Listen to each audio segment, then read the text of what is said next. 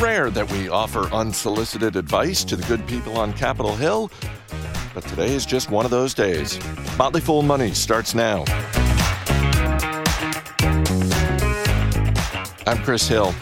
As promised, joining me today, the Chief Investment Officer, Andy Cross. Thanks for being here. Chris, thanks for having me.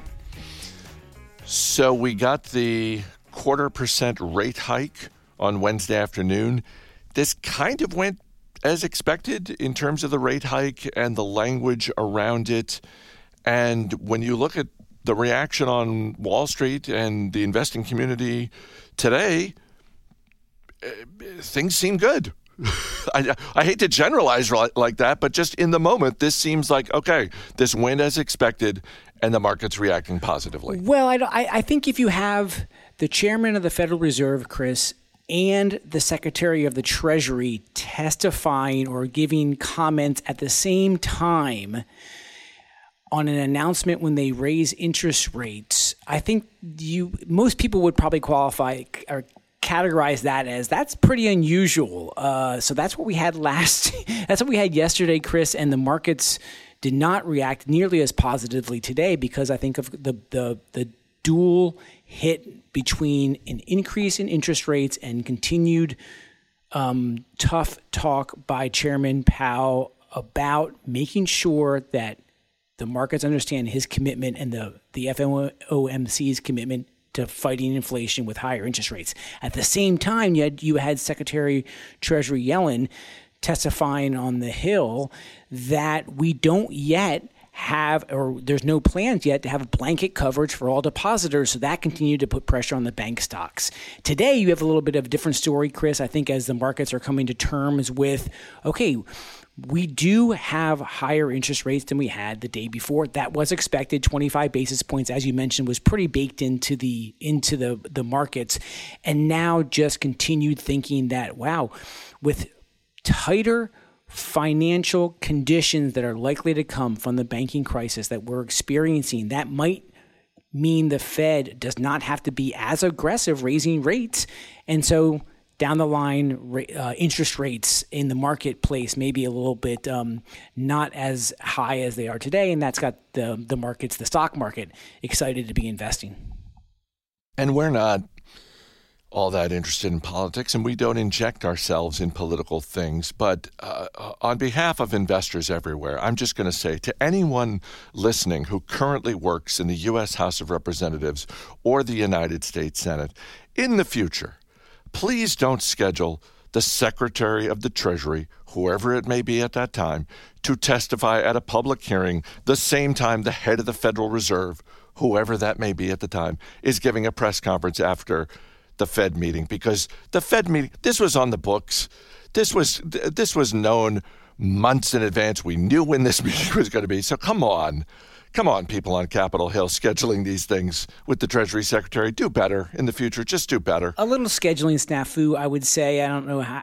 The, obviously, uh, the chairman and the secretary have been in, I would imagine, daily conversations over the past three weeks since the Silicon Valley Bank. Um, uh, situation and the uh, the other banks closing down. Uh, so I, I, can't imagine they didn't know each other was testifying, uh, but still a, a, little bit of a scheduling challenge. But all all all um, a little bit jokes aside on that, I think what we what we are seeing now, Chris, is this reaction in the marketplace that Chairman Powell had had clearly knows about the banking industry and talked a lot about that yesterday in his 45 minute press conference.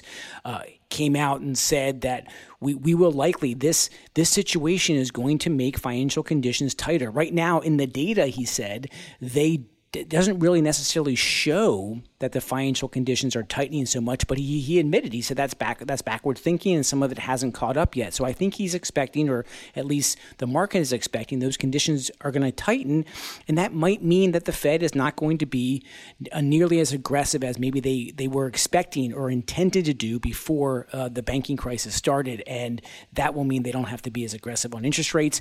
Of course lower interest rates and the, the, the market continues to price in cuts later this year and expectations that the, that the Fed will have to pivot.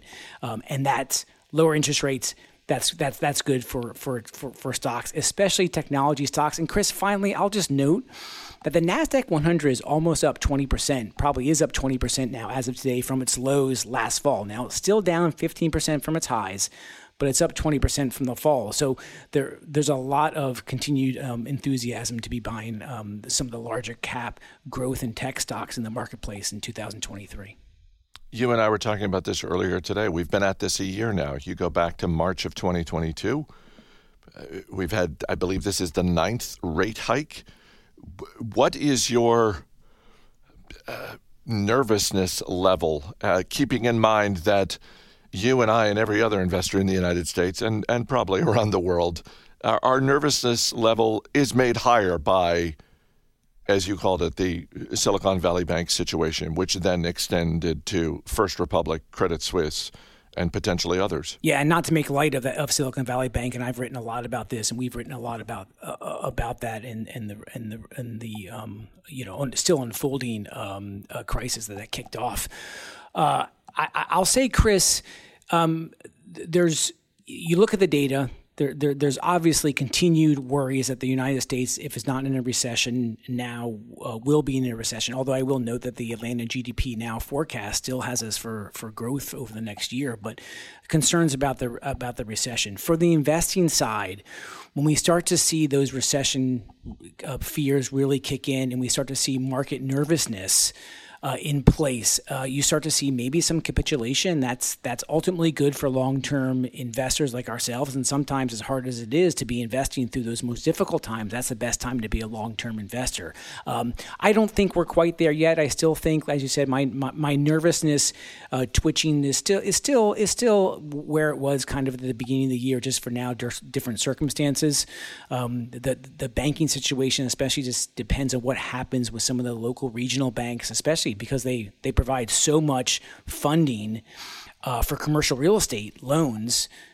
Banks that have that are less than 250 billion dollars in assets, and anything above is a fairly large bank. But those less than 250 billion dollars in assets account for 70 to 80 percent of commercial real estate lending in the United States. So, so that there's still concerns around just the the liquidity and the the the the, the credit cycle um, going forward post this bank, well, in this banking crisis and what's going to come, continue to come from it.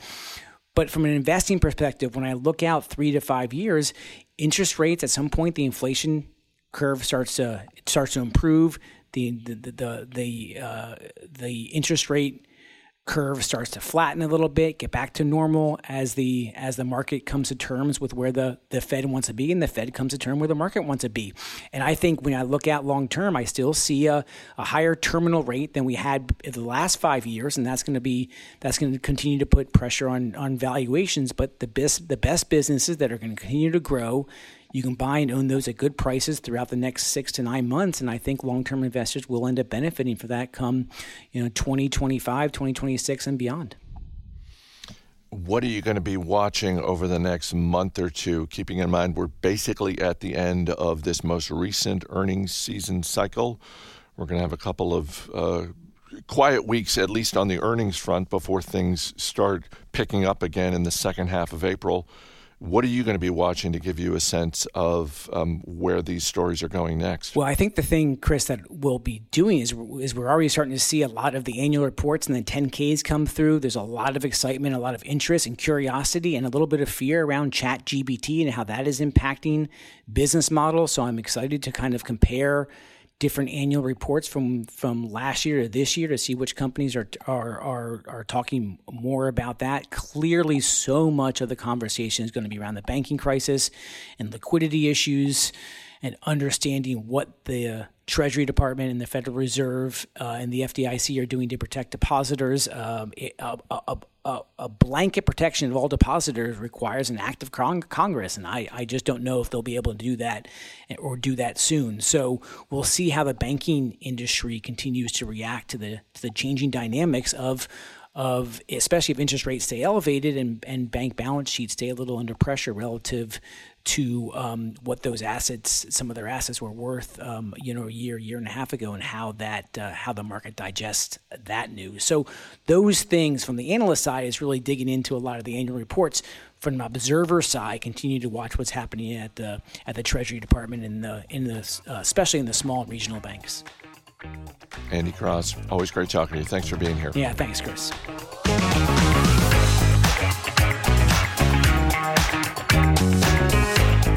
Up next, we've got our second semifinal matchup in our investing version of March Madness, and you get to pick who advances to the finals. After this episode, vote for the analyst that you think made the stronger pitch in our Twitter poll. At Motley Fool Money is the handle to look for on Twitter. Today, it's Nick Sciple facing off against Jim Gillies. We have our second semifinal matchup for Stock Market Madness. Nick Sciple and Jim Gillies returning. Nick has a nuclear energy technology stock. Jim, you've got a home brokerage stock or a real estate brokerage company. And the way this is going to work is Nick's going to have two minutes to recap his stock. Jim's going to have five minutes to recap his stock and offer a rebuttal. And then Nick gets to fin- finish it off with a three minute rebuttal. And with that, we will get started. Nick Sciple You've got two minutes to recap BWXT technology. All right, friends. Great to be back here. I am Nick Sciple at, as Ricky mentioned, my company is BWX Technologies. BWX, if you might have heard on the previous episode, is a provider of nuclear components and services to the defense industries, the commercial power industries, and the healthcare industries. In the defense business, they are a monopoly provider and have been for longer than I've been alive um, of uh, nuclear naval propulsion systems for aircraft carriers um, and submarines for the U.S. Navy. There's new opportunities opening up in advanced microreactors and also um, exporting of nuclear uh, uh defense defense technologies to countries like Australia.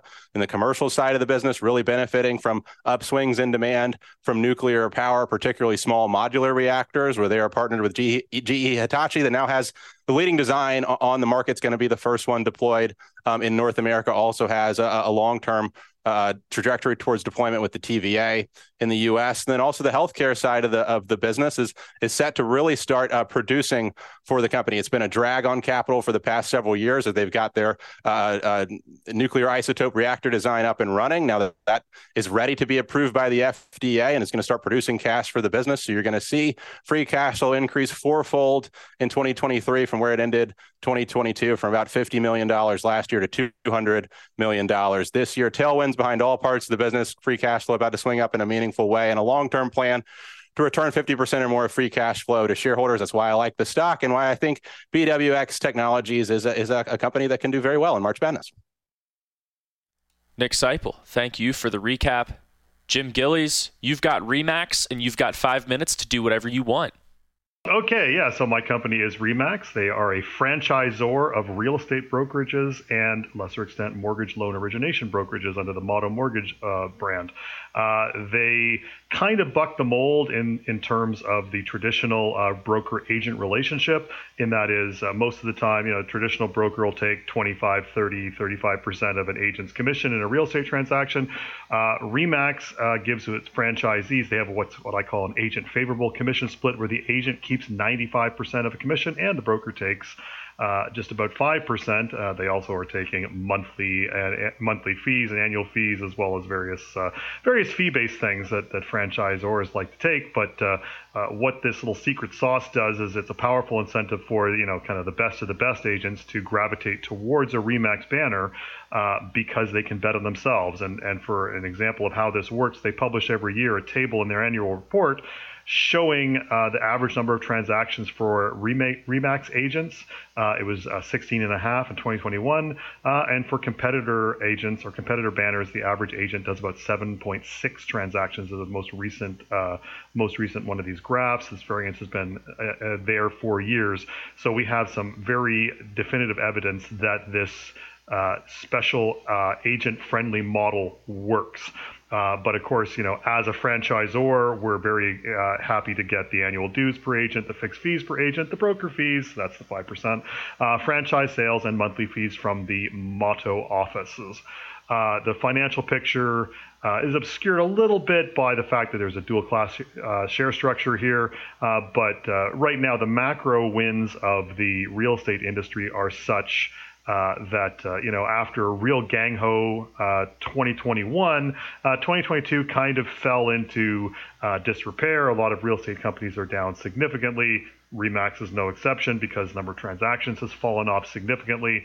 Um, uh, and I think that smells like opportunity to me if you have a, the requisite long-term viewpoint here. Uh, you actually have, uh, to start with, you got founding ma- management still here on the board former CEO is on the board. Uh, it's a husband and wife team uh, who, for about seven, eight years when in, in, in this public company's history, took no salary bonus or other comp. They just got paid on dividends on their dual share class structure. Uh, they own about 41% of the total enterprise uh, because the stock or because the company has been uh, both paying a very attractive dividend, about 5.3% today, as well as buying back uh, their own stock at this uh, very nice low valuation. Share price is basically the lowest it's been in its public history, aside from the brief period at the start of the pandemic. Uh, valuation, we're trading about seven times uh, this year's expected EBITDA, 14 times this year's uh, or trailing free cash flow, um, and uh, you're getting. You know, we, we know that they are uh, buying back a significant amount of shares at this present price. Uh, so you know, basically, it's not a sexy business. I'll, I'll, I'll grant you that, but it is. Uh, you know, we are going to see houses bought and sold this year. We see houses bought and sold in every market, regardless of whether it's a hot market or not. Uh, and I don't think it's going to be terribly hot for a while but uh, that's okay because it gives them a chance to buy in a significant uh, portion of the shares as well as you get paid 5.3% to uh, to wait. Now, um, while of course I like my stock better than Nick's, I have to say it's only slightly more than Nick's because what most folks might not realize is that both of these companies are recommendations in the service I lead and the one that uh, Nick contributes to significantly. Both are recommendations in Hidden Gems Canada, uh, so I feel like I truly can't lose here. Uh, but uh, my my concern about BWXT, which I do like, and I have an office actually within about a 20 minute drive of me that way. Um, what I what I am a little concerned about is uh, a lot of their success is tied to government contracts, government uh, standing up and, and, and doing something. And and I just have a long history of, of you know thinking, well, you know, when the government says they're going to do X, Y, or Z you know, in you know whatever time frame. It generally takes two or three or four times as long time frame wise. It's always kind of pushing it off. It's a bit of a waiting for Godot thing. That's my major knock on BWXT as an investment because it would change what the valuation is you're paying now because some of the goodness I think is going to come a few years from now.